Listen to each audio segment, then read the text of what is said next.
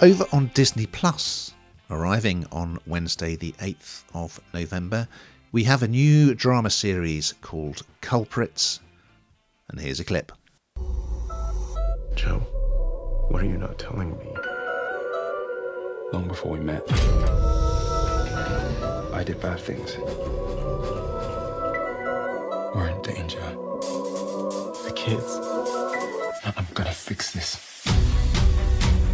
This is very, very good, I must say. And it starts in dramatic fashion. Uh, you see this middle aged Italian gentleman sort of running out of his gorgeous villa and he's in his, his, dressing gown. Someone's chasing him with a gun.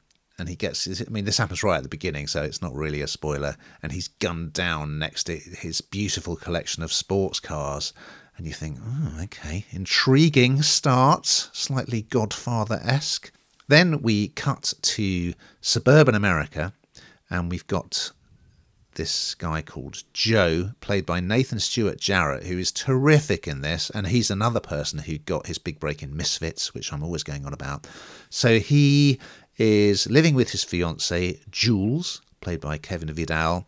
They have two kids, and they seem to be kind of living the uh, living the suburban life. So you think, okay, well, what's what's the connection between that violent and dramatic opening scene and this apparently very humdrum existence? Well, all will be revealed because we're going to flash back.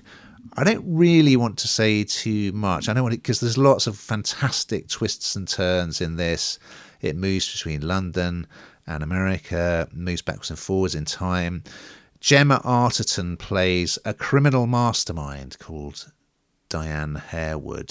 Yeah, I'm not going to say too much more about how it pans out, but what I will say is it's thrilling, it twists and turns, it's utterly convincing. It's got all the kind of elements of a great almost like a gangster film or a heist movie. So many terrific elements thrown into the mix, and it's real white knuckle, edge of the seat stuff.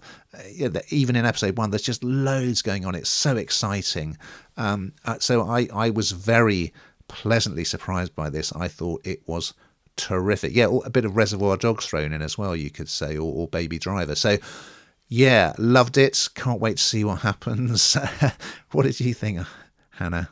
There's a bit of a Reservoir Dogs vibe going on, isn't there? Um, I never am a fan of these ones that jump forwards and backwards, but I, it works, doesn't it? Absolutely works because um, you kind of almost need it, and it and you go from kind of quite thrilling moments to it's kind of we're do, sort of dodging around the storyline here. I appreciate that, but kind of you're you need it because they're so different the worlds, um, and and then how it all comes back together. It's I think it's quite thrilling in places. I think it's really exciting, and I think it's really different. And I think that's probably the thing that hit me the most was actually this felt like something really quite different that, that no one's done for a while, um, and they've done it well.